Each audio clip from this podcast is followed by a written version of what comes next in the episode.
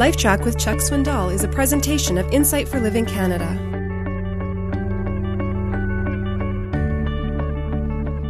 I did an unearthly thing last week. In fact, I did it twice. I defied gravity. Now, I have to confess, I didn't do it on my own because earthlings can't do that.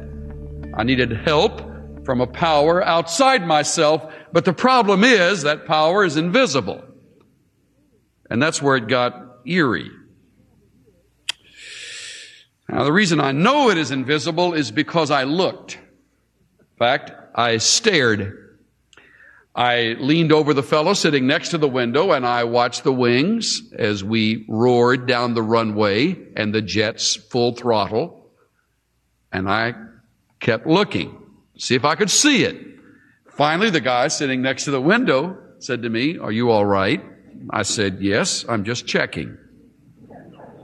I like to say things like that when you take off on airplanes. And before long, he was checking with me as we, What are you looking for? He said. I said, I'm looking for the stuff that holds us up. That led into a very interesting conversation, I might add. Isn't it amazing? Now you say, oh, Chuck, now you led us on. We thought you did something spooky or really weird. You just flew. I did. It's amazing. In fact, that invisible force held us uh, 30,000 feet above sea level and more for over two hours each way.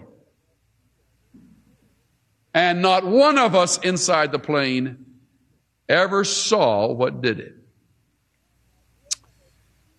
It's an amazing force, that stuff, that will demolish a landscape and clear out an entire mobile home park in seconds, pushed by a hurricane or tornado. Amazing power in that invisible stuff. If you contain it in a, in a network of hoses and valves and put it under enough pressure, it can bring a massive commercial bus or trailer rig to a screeching halt.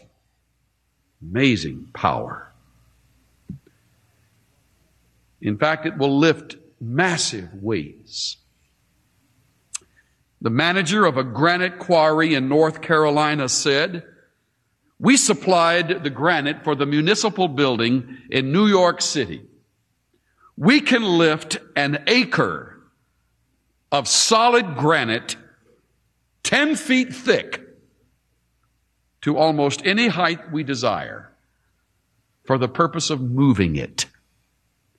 And we can do it as easily as I can lift a piece of paper. Now, now what is that stuff that will cause tons of weight to stay in the air? That's all. You can't feel it. You can't smell it. You can't see it.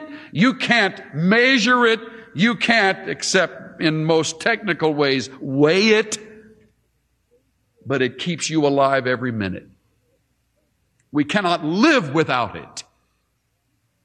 And yet, when we fly or apply our brakes or watch a mechanic work on our car, we think nothing of it.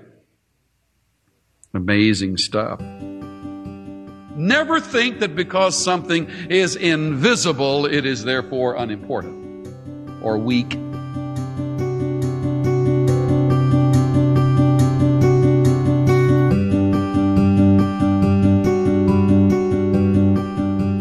Spirit is invisible, but that doesn't mean he's unimportant. He energizes, motivates, comforts, gives discernment, understanding. He's our spiritual fuel.